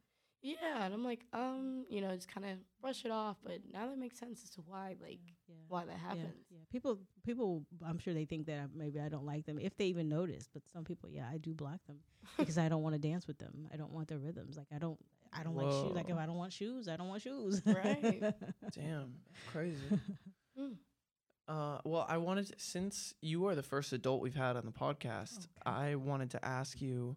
Well, I mean, technically we're adults, but I don't. I know what you mean. I know what you mean. I'm, Yeah. a, I'm a mom. Like, Adult, adult. Right. like a Right, right, parent. right. Like a parent. Well, you were- yeah. yeah. The first person outside of our generation. There we go. okay. So, like, I wanted to ask you, like, what do you remember dating like when you were our age or younger in high school? Like, what do you remember dating to be like? Well, when I was, uh, we'll go to high school because high school technology was coming in. Mhm. Because in middle school there was no technology just yet, so we had, I think it was beepers, Like oh the pagers for like a landline. and then you had to go to like the payphone and call or something, or do you get a code and you flip your phone over and you kind of knew See that what it- meant, yeah. yeah, Mhm. or they or they um, put eight o'clock in there so you know what time to meet and you don't have Right. to call, so that type of stuff. But in high school, phones were coming in. Um, we still met the, the same the same way. You know, we were meeting. You know, at the little college, not not, not college gathering, but different clubs. Like you'd have the poetry club, you'd have the dance club, and all those things like that. Um, and maybe even after after high school, we went to social clubs. You know, we had like car clubs where we all had very loud cars back then in the nineties. Uh, the speakers and the different rims and stuff like that. Check it Um, out. Yeah, and we she knows her mom. Um, Yeah. So we would have you know where we'd go. What is it? The car wash. We'd go to the car wash. Yeah. You can meet someone at the car wash. Um, you can meet someone at the 7-Eleven. Um, you can meet someone at the park because sometimes the park. Um, I don't know. if- 7-Eleven, really? Yeah. It's like a c- Really. like a It was like- central place. absolutely, You'd 'cause- meet meet up and hang out. I Yeah, mean, my 'cause it was- mom it was- always had an infamous story about Sonic. There Yeah. was a Sonic like across the street from her high school, Right. and yeah. Yeah, the Slurpees. It's very. It was. I, we grew up in Southern California, so Uh-huh. it was very uh, hot. So we would get like Slurpees and stuff like that. And we Right. also grew up near the beach, so we'd have like car shows at the beach and stuff like that. Cool. So um, that's where we met. Like you would go to these gatherings and meet at those places. And yes, 7-Eleven because they had Slurpees as well. Sonic wasn't always a part of it. It came a, little, little bit later. And if Mhm. 7-Eleven was closer to your house, everyone would be, or everyone would be again the car wash, basketball court. Um, that song by um, Fresh Prince, "Summertime," it's really real. That's how we were Mm. hanging out Whoa. back in. That's crazy. like when he was like two miles an hour, so nobody see. Just kind of drive your car really Yeah. slow through the park. Hey girl, what's your name? And you Yeah. know, get your number. We really had to write down our numbers because you couldn't be like, hey, give me your phone. I'll put my I'll put number. it in. You didn't do that. You had to really write, write down the down number. paper. So you could give a fake number if you wanted to. you could give a fake name Yeah. if you wanted to. You know, you could do that. So So, um, what was like? Okay, go into detail because like Mhm. it's really different now. And like, what, what were you guys just? Would you meet up with friends and just kind of roam around some days? Would you be like, whatever, we're gonna go to the Slurpee and we'll run into someone there, or like, w- how did you do it all? Okay. makes me think of Yeah. movies because you So, know they, yeah. they would literally make a mission to be like, we're just gonna go cruise down the mall and, and pick up some girls. it- Like, it, Yeah. was really weird because I guess they were like with my girl group friends. I guess it was the guys were thinking the same thing. Like we all knew that's just where the place was going to be. Right. We just knew that. Like we would go to the beach on the weekends and you would see the groups even if you decided to go, you know, surfing or if you decided to go in the water, you would still see the cars moving around. So you Right. knew that you were going to meet someone. We would also have um, Juneteenth festivals, you know, where the, we it's like a free concert Mhm. and everyone goes barbecues and it's just we just knew Right. and so and if we're and if you get with your friends hey we're gonna go to 7-eleven after school right. or we're gonna go to 7-eleven on saturday you know after my mom says i gotta do my chores and then i'll meet you there So we kind of was meeting like we in school we'd meet or we someone in your neighborhood and that was the thing too. We'd go outside. Right. So we knew our neighbors and our neighbors would be a part of our group too, especially because we sometimes would walk to school with them. Right. Mm. So you would have your age group in your neighborhood because you knew them because everyone was outside. So You'd run into them. What are you You- gonna do? Talk- Absolutely. You're gonna talk to them. Absolutely. Yeah. So hey, we're gonna go to the 7-Eleven and we're gonna, you know, uh, we're gonna see see who's there. Thank. Bless you. We're gonna see who's there, and the Mhm. guys would Do the same thing. End up being there too. right there and hey, give me your number, girl. You know, That's kind of that's cra- how we did it. that's crazy. So what do you think about like the quality of your relationship? Because I I think of how like mom reflects on her high school sweetheart. So I think like was there just a better quality of the relationships back then versus now that like you would rather hold on to than you know? I think that's kind of hard because I think that that's based on experience as a as a person Mhm. and as how you date and how you accept certain things. So that's kind of hard for me to say. Okay. So I don't know if they were a better quality or if I changed. Mm, And so because I changed, the quality that I receive is different. okay. Mhm. You know, so I think I was okay with just meeting somebody to just chill with and have a good time because that's all I expected and that's where I was. But I have a son now. My life is different. Like I don't expect you to just be rolling through getting rims and thinking about all those things. Like what else are you thinking about? So my Right. expectations have changed and so have I. So the quality of men that I attract is way different than the quality of men that I attract then high because Right. of the way I also carry myself back Mm. then. I would say too, I had my little short, short blonde and my Right. little, you know. Yeah. yeah. So they were like, "Oh, you know, we're, she likes the beach. That's where we because that they that would tell them that that's where Right. she's where you're from. You're going to the beach." Mhm. So I attracted the surfers. I attracted Right. the you know that's what I would attract. So now you know I'm always in, in workout clothes. Workout So I- clothes, a t-shirt. So I normally attract what the gym rats. Gym boys. It's is what I attract. Yeah. Yeah. So I could be at the gas station. I could be, you know, you kind of pretty much attract what you are or what, Right. what's happening with you at that moment. And so I wish I could say that it was different. I would say that the the way we met was more authentic and the Mm. way we had to work to get to know each other was different. How? Um, because we couldn't just, like you said, look on their past on their social media. We couldn't look at, at their past pictures. We couldn't Had to go through them. yeah, we had to go through them. And a lot of times I would look at their friends too. I would see what kind of friends they had. yeah. And that was kind of hard because they, back then everyone had that personality. Yeah, everyone had a different type of personality in their group, Yeah. you know. But if you were a bully, I knew that I wasn't going to date you. But I knew that if you were a mean girl or you were around, I wasn't going to be dating your brother because your your sister's a mean girl. Right. You know? That would be right? rough. Yeah. So it's different with how with how we were able to get to know each other. Like we really had to work for. it. We went out on dates. That's what you want. Yeah, we Right. did go on dates. It was my mom would drop us off at the at the the Star Theater, you know, or mm-hmm. we'll meet at the. My mom's gonna drop me here. Okay, well I'm gonna be about ten minutes late. My mom's gonna drop me off too, or one parent would drive. You know, Pick both of y'all take up. pick both of us up and the parent would drive us and then when it got to where you know my the person i was dating was driving on their own it was like hey you got to come inside and meet my family Before you, can't take me out. Correct you can't just be thinking i'm going to get in your car willy-nilly Chirp, chirp. yeah so they get into you know got to meet the whole family you go out to eat it was pulling out the chair opening the door Courting is so you know different. and it was going again going to the movies having popcorn and of course it wasn't like a thousand dollars to go to the movies back then Yeah. but- And now it's oh we're having Netflix and chill versus like we're gonna go to this movie. No, we went out. There was Yeah. Had to. very rarely where people hung out at homes to to court. Okay. And and if you did, it was because the parent invited you for dinner or or Mm. or parents were home. Like there was no unsupervised. Wow.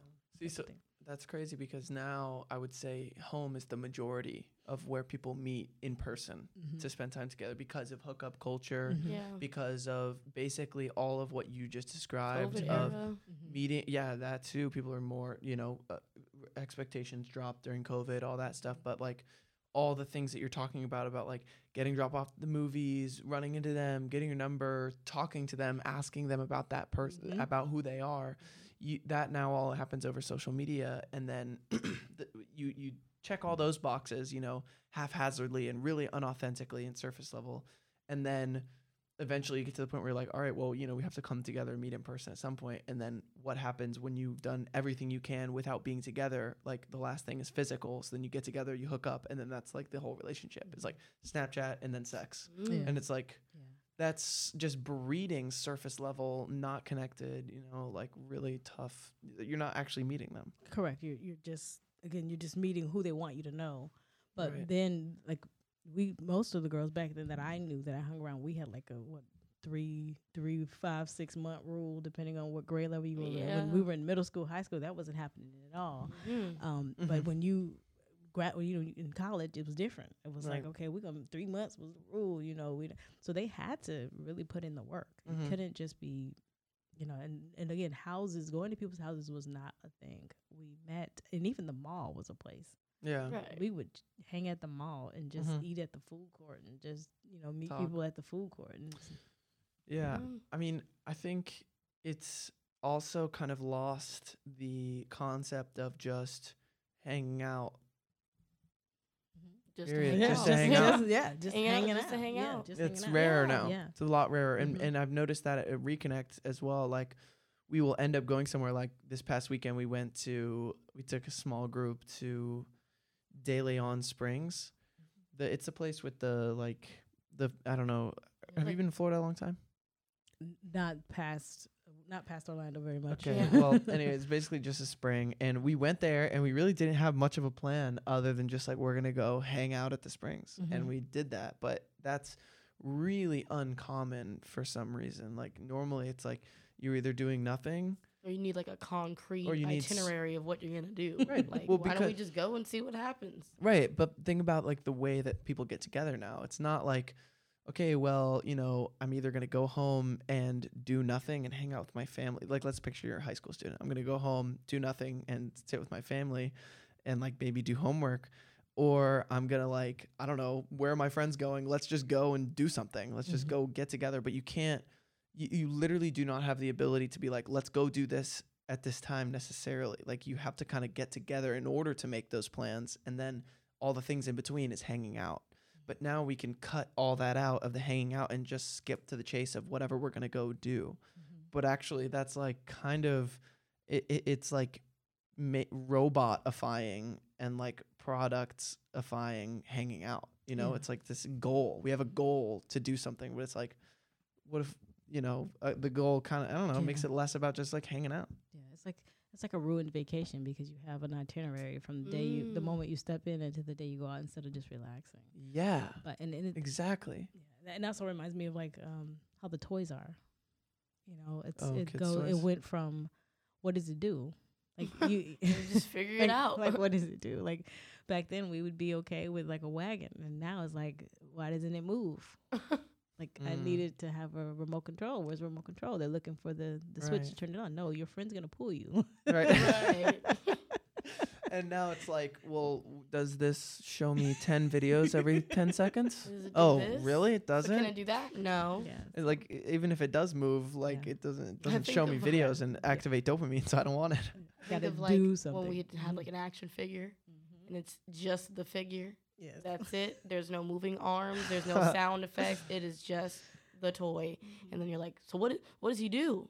I don't know. You make him do what you wanted to do. Yeah, now it's like, oh, he he talks, and now he can shoot lasers, and now he has sound effects, and Absolutely. it's like, We have to add in the creativity because Yeah. we don't have it anymore. I think that's such a good analogy with the wagon. Yeah, yeah. It's just The evolution of toys for children. What does it do? Everything has to do something, and that's the same with our phones. What does it do? Every time we get a new phone, well, what does what are what's the new? features on it? What does it do? What does it do? That's like with us. People. you what are meet- we gonna do? You, yeah, you meet somebody that. so what do you do? They don't say, "Well, how's life? Are you happy? How are you?" No, what do you No. do for a do living? you- That's the yeah. first thing people ask, and and sometimes it's the, the matter of respect they want to give you, but sometimes it's just to, you know, Mm. what do you do? Well, I'm happy. oh, what do you do? Yeah. we we do that with machines. We do that with people. It's just the way it's going now. What is, everything has to do something, Mm. and even you know. Toddlers, what does it, what does it do? it sleeps. when they ask you, does your kid sleep through the night? Like, what does it do? Like, one, Yeah. nothing is just just. just because. nothing is, you know. Again, time, time, time, time, time. Mm. Yeah. That's all it is. Wow. We we are we're driven by, of course, capitalism, and then we're driven by what we do with our time, and we're driven by how we are received with that time. And I, the reason I say that is because 40, 50 hour weeks, that's not what this your generation wants. But you're, Oh yeah, we're you're still, but you're still connected to this with your time To Mm. what? versus versus your like m- a mu- forty hour work week versus Yeah. driven into that phone. yeah like you don't want to like with gen z they're saying that you guys don't want to work a full 40 hour but however you stay on your phone long enough to have worked the 40 The forty hour. Yeah, that's true. when time is the real currency Mm. Time, well, time is the most valuable. Yeah. absolutely Time above money and health. so but they're saying okay so Actually, no. Health is first. Should be. there's yeah because if you don't have that you, you can't spend Can't money. Well, I think it's like. well, also, it's if you have all the time in the world, but you have no health. What's the point? And if you have all the money in the world, but you have no time, what's the point? absolutely You know. So it's like Mhm. it stems down. I think from health to time to money. yeah and so they're all saying- three you need ab- though. absolutely Mhm. So what they're saying is, okay, so this generation doesn't want to work a full 40, but they're on the phone long enough to have done that. Yeah. Man, that is true. We're docile. We're docile creatures. I think it'll be fair. I think you guys, are, I think you'll fix it. Yeah. we are. We're I think I do. I think you'll fix it. I think that the what is it? What are they? ZA? What are they calling the next generation? Are they? Are they? oh, are I they think coming up with a name already? Yeah, there is a name. I heard it. Okay. Um, I heard it as I was researching. Mm. Um, because I did. I was like, no, I want my I want my research 18 and over because I didn't want to Yeah. do the whole. Um, Because I, I, I know thing. there needs to be a name right now because um when I talked to my stepsister, Mhm. like um she's Naisha, mm-hmm. she always talking about like yeah, but we're part of it. Because I'll make jokes and I'm like, well, back in my day, we Yeah. had this show out. I don't think and she's, she's like, no, but we're in the same generation. I'm like, nah, there, there's no way that we can be a part of the same generation when we we know life before phones. You know, we know just school in general. Like we were there when the first Elmo and got put into a class. You know, we know life before that a little bit. You know, before the boom. before call it that the boom. Yeah, before that boom, and Yeah. we know life before a tablet. We actually had toys as a We're the baby. last one. You know, we Mhm. were the You're last. last. I the always say that we were the last generation to like Mhm. know what that was like. Hence why we were Z, the last letter in the alphabet. You know, It is Generation Alpha. Yeah. no Generation way. Alpha is the one after And what us. is what are what are their birth years? uh, after 2010, the Okay. same year the iPad was born. Absolutely. Ugh, Absolutely. man. That like gives me chills. yeah. And think about it. Um, how is that alpha? So so I I could possibly be grandmothering an alpha and my son could you know Mm. create an alpha. Um, yeah. Wait, how old is your son? He's 10. Yeah. Oh, okay. So I he see could you're show. Right? up Unless they come up they'll probably go with Probably beta. another one. beta. Alpha, beta, zeta. I think it's Generation Y or something. Okay. Yeah, and he's yeah, I think he's Y. I don't think he's he's not with you guys. Yeah, he's not. Y. No, or, yeah, no, he- Generation he- Alpha, but Y is after Alpha. Oh, okay. Oh, So his kids would be Y. oh, his kids would be I Y. think. Okay. Mm. Oh, he it better. Maybe. Yeah. Yeah. I don't know. Hopefully they're not Alpha. yeah. Yeah, you're right. Because think about the, the Uh, time span, yeah, he's got yeah. another thirty years. Yeah, hopefully. you're like fighting. You're just like, please. well, well, yeah, I think um, it's it's it's gonna be it's gonna be a challenge, but I think that it could be done, and I, I think it's necessary at this point, and this is the to- the point to stop it. We have Because to. that that other the, the next generation, like my son, all he he's That's all he, he knows. all he knows, and even I, if you think about his schooling uh, with the pandemic, and I think he's had three formal years of education actually in the teacher in the classroom because now it's more computer than teacher.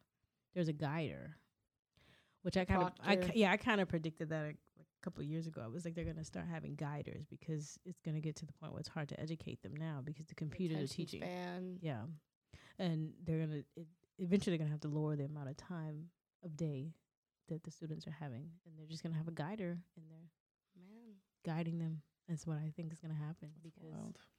we they took the creativity out because when I was in school, we didn't really use the computer. The computers were just coming in. But however, the teacher was given this is the curriculum, right? And every teacher could determine how they wanted to get that curriculum across.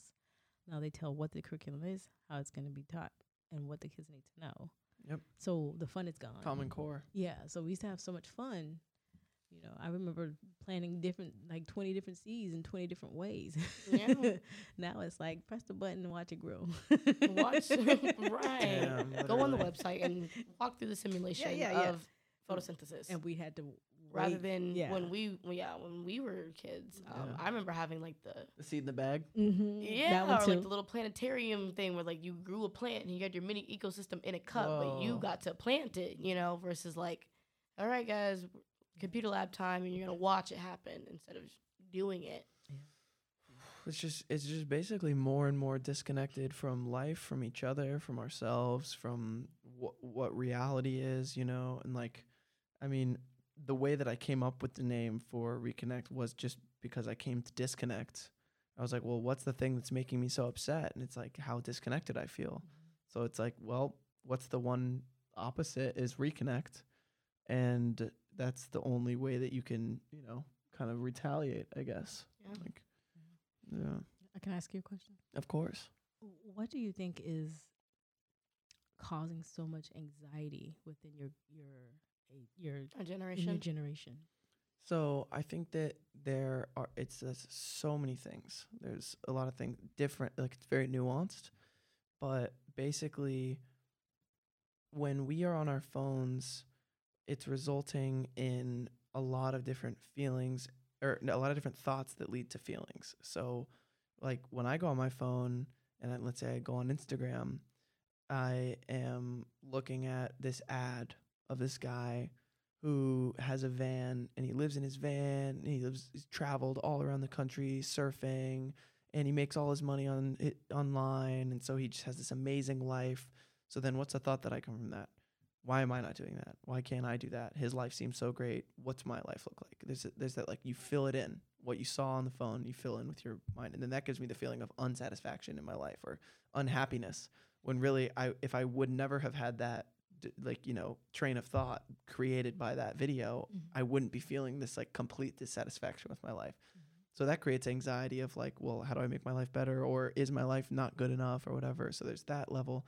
And also communicating with others at this age. We care so much about what other people are thinking of us that our automatic response or our automatic thought is like they don't like me. They hate me. They don't want to hang out with me. That like that's what we're that's our biggest fear right? And so when you're interacting on a smartphone you, you don't actually have that immediate response of someone right in front of you like like if i'm talking to z and i say a joke she laughs you know? Like and i'm like she either laughs or she doesn't laugh. And then if she doesn't laugh i'm like oh bummer you know awkward moment and then you feel it. Or if she does laugh i'm like yeah. But imagine you make a joke and then you get left on read and then it's just silence and then you have to fill in everything that you your worst fear would be of why she didn't oh now she hates me now she's going to be thinking all these things and now she's going to be you know she doesn't like me or whatever who knows and that could come from any different context like i text someone anything and they leave me on read when there is silence or a lack of response our minds fill in with our worst fear, worst case scenario. What did I do wrong? Why do they hate me? They must not like me. Like, and that's happening constantly because it's not even just getting left on read. It could be like, I texted them an hour ago. They still haven't responded. Why didn't they respond? Like, why, why, why? We're always filling in this assumption of like what's happening because we don't get an immediate, like, you know, actual real response. So that that is one of my thing. I actually literally have a note in my notes for how phones cause anxiety. And it is that that's one of the big ones is that like we're always filling in the silence. And like we're not to no one is like perfectly self-loving and no one is like perfectly like you know, sane with their thoughts and like thinks really well and like, you know, uh, w- regarding themselves. Like most people are actually really self-degrading and don't think highly of themselves and self-worth is a journey. So, you know, s- you know, that whole thing. So like if your default isn't, you know, believing in yourself and self work, especially at this age when we're supposed to be building that self-esteem, like, you know, apart from your parents with your peers, we're just like constantly sabotaging ourselves basically because of the mode of communication. I feel like what's causing our anxiety is kind of like a it's an it's an irony thing because I feel like because we've had access to everything, that's what is giving us the anxiety because we always are able to know and we always get everything at our fingertips. So like the second there's a slight moment of you don't know, then it's like oh damn, so what do I do? But I think as human beings, Yeah, we're naturally sense. curious. But with our generation being the ones where like we had Elmos coming in, we had smartphones coming in, like we're able to always know.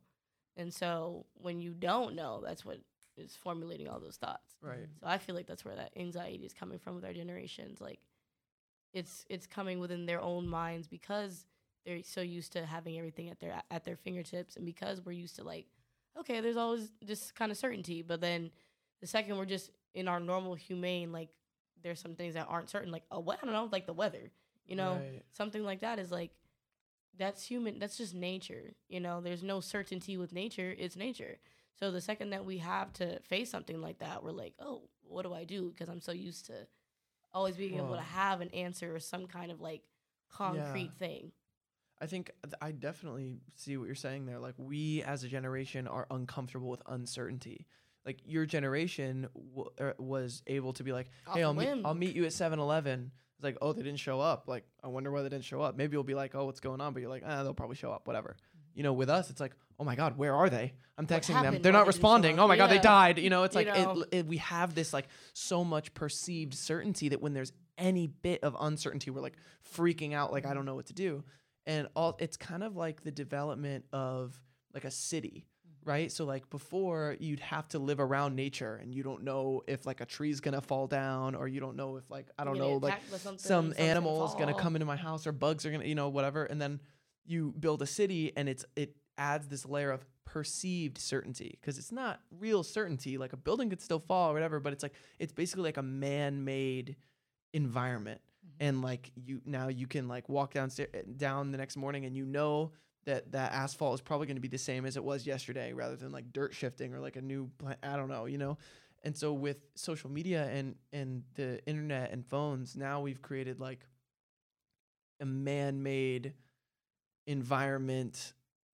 like, between all of us almost i guess or man-made environment for our thoughts maybe It sounds like you Something like guys that. have an extension to yourselves.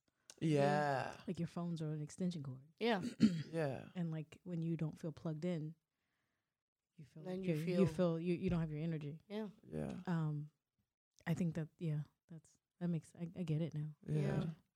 I always thought that um, I always thought because you had you have it all, and so the moment that you don't have it all, you feel you're feeling a sense of loss. yeah And the reason why I thought that is because when I think about my son and when he can't play his games and how happy he is, just not even the because all week he doesn't play because he's Mhm. school. But when the weekend comes, he turns on this on this thing that's on his antennas that says I'm gonna play. hmm And then the moment I say, okay, you have 30 minutes left, now it's like, well, what am I what what's gonna do after those 30 what's minutes gonna happen?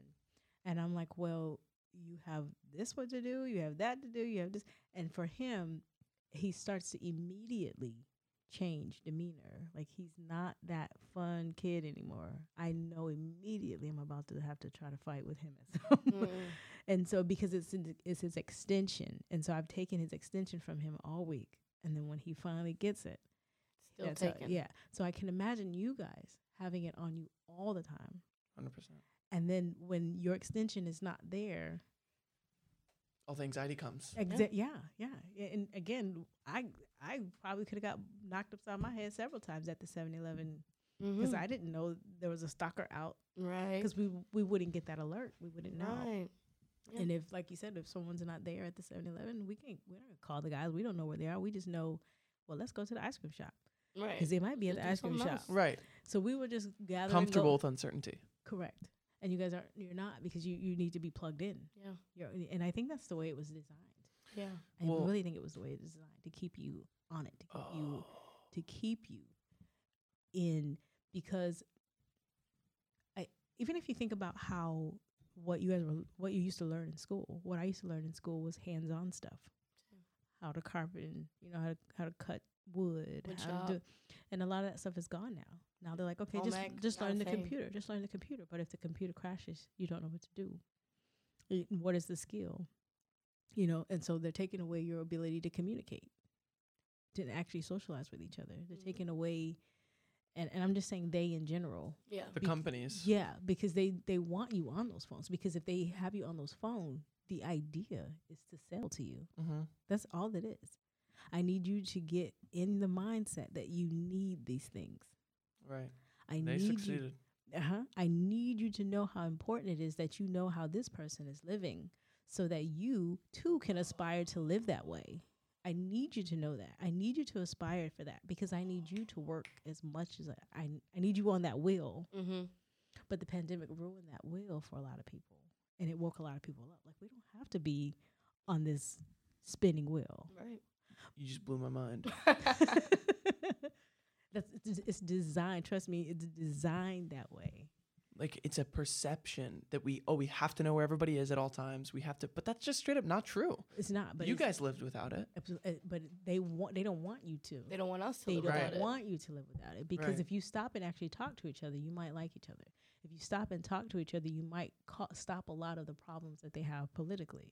If you stop and communicate and not be div- that that's off the record, I guess. Mhm. That's why TikTok has to go. I need you Mhm. to. I need you. I need the money to flow properly. Mm-hmm. I need the advertisement to flow properly. And I need y'all to stop getting along because I need my division so I can So I can keep my this work. control. Because And if all of a sudden you're no longer like you don't they don't have the avenue of hate because hate is a big way that they keep people like Yeah. you know sharing Yeah. topics of like political hate or whatever. And you're not in a trance anymore. Right. You're, exactly. you you see you- you're out of the matrix as they call it. You you see things for what they are. And that's what it and it also is keeps real. it keeps you fearful. Yeah. You know, I had a f- I just recently I went to New York. And I had a friend and she'd never been. And in her mind, the New York subway is the most dangerous place to be. Because of what they said about it. because of what you see in the movies, the way they Mhm. push it. She said, if I lived here, I could probably get to work way easier. It'd be Mhm. cheaper to. li- It might be expensive to live. in." sh- And she was going on. She was like, I'm not scared. I feel comfortable. I was like, yeah, but if I can keep you in the state that you're in, and what I mean is Florida, California. If I keep you in those states, I can keep. I can keep my generations moving, and I can keep my generations giving me money. I can keep my generations where they're supposed to. That's why they say people that leave their hometown thrive thrive better than people that stay, so to speak, because you're getting off the wheel. But if I keep families together, then families can educate families, and then they'll pass on whatever politics Yep. that I need to keep my city moving And the that's way I want. exactly it. what's happening. Absolutely, you're trans. They want it. That's the way it needs to be. Um, so as the way the reason why I, I had to learn this type as I was going through the doctorate, um, I started in strategic communication, which is how you know how the media works and things of that nature. And that's how I learned about how the rhythms and stuff like that and how to manipulate them, so of speak, because they still have full control. But um, then going into effective communication, body language, and things like that, they were able to put it together for me. Mm. But yeah, it's designed that way to keep you trance, and it's really, it's really those games that you guys play. The music is what keeps you in the games more than the game itself. itself. That's why it's that's why it's directed to kids, and that's why CoComelon can get so many kids to pop up. Yeah. The sound we are adjusted to sound, and it's comforting. That's why some voices can put you to sleep, and some voices can give you a headache. Um, okay. Um, I actually have to go, Okay. so I'm gonna have to Yeah, cut and this our, off. uh, our window is. I'm sorry. Did I Closing up. We go Yeah, that's? Oh no, we were No, just no, no, going. no. We usually We- do this. we honestly, We'd be having like Okay. hour and thirty Yeah. minute long episodes because Oh, we just okay. go. Yeah. Also, we have 15 minutes left in our block Mhm. here, so we're we're perfectly timed. Okay, Yeah. okay, Yeah. Thank you so much for coming on, Stephanie. Thanks for having me. and yes, um, Thanks this for having is me. This was great. one of my favorite conversations we've had. This was really cool. Like very cool to have someone who is actually studying these things like in a you know scientific process be able to talk to us about it because we kind of just shoot the shit about it you know we just Yeah. kind of But it- talk Yeah, but it's it's still the fact that you thought of it, the fact that you know that something's wrong, mm-hmm. says that you're not in as far as you think you are. something's up yeah, you you know that there's a that something is behind something, and you know, and you you're you're awake, and you Mhm. understand that the agenda is to sell you things, mm-hmm. it's to keep you um com- to keep you in your lane, Mm-hmm. and it's to keep you fearful. Mm-hmm. The more you know, the more fear you have. through that That's true. m- medium Correct. yeah. Do that medium, and then it's important. And and you're going to compare. Compare steals your joy. Comparing yourself and what you do and what other people are doing is stealing your joy. That's depressive. That keeps you cycled. And then hopefully at some point you'll come get on the medication. Stay. Keep yourself to you know pull yourself off. Again, That's why I don't do uh, again create medication. create yourself. what like No, to no, no, no. holistic Oh, okay, okay, yeah. Create yourself, like I said, a separate account, and if you must be on, on social media, log out of your uh, your regular account two and three hours at a time every single day, and watch you start getting better material, things Mm. that are actually worth watching, things that are okay, good quotes.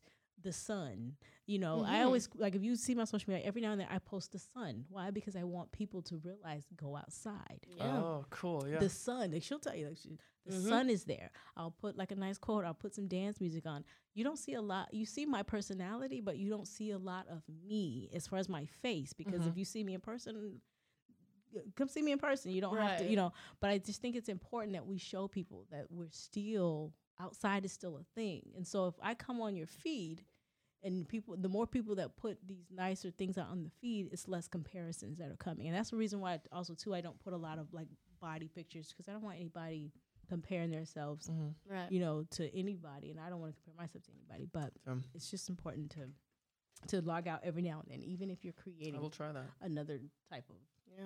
account in the same thing. I do that right Yeah. now. I have a spam and then Yeah. the main. Yeah, And the Wow. spam is just that the algorithm is different because of who I follow. absolutely. And it's Yeah. limiting. Follow the stuff you like. Like Yeah. if, say, for instance, it's a job you want, only follow the jobs. Yeah. Like I, I, I like interior d- design. I have an account where I just follow only interior design. Yep. cool and that's all I get is like Oh, okay. beautiful living rooms. I get beautiful furniture tips, just an interest account, and watch how different your rhythms are versus your friends and being with those people. wow Yeah.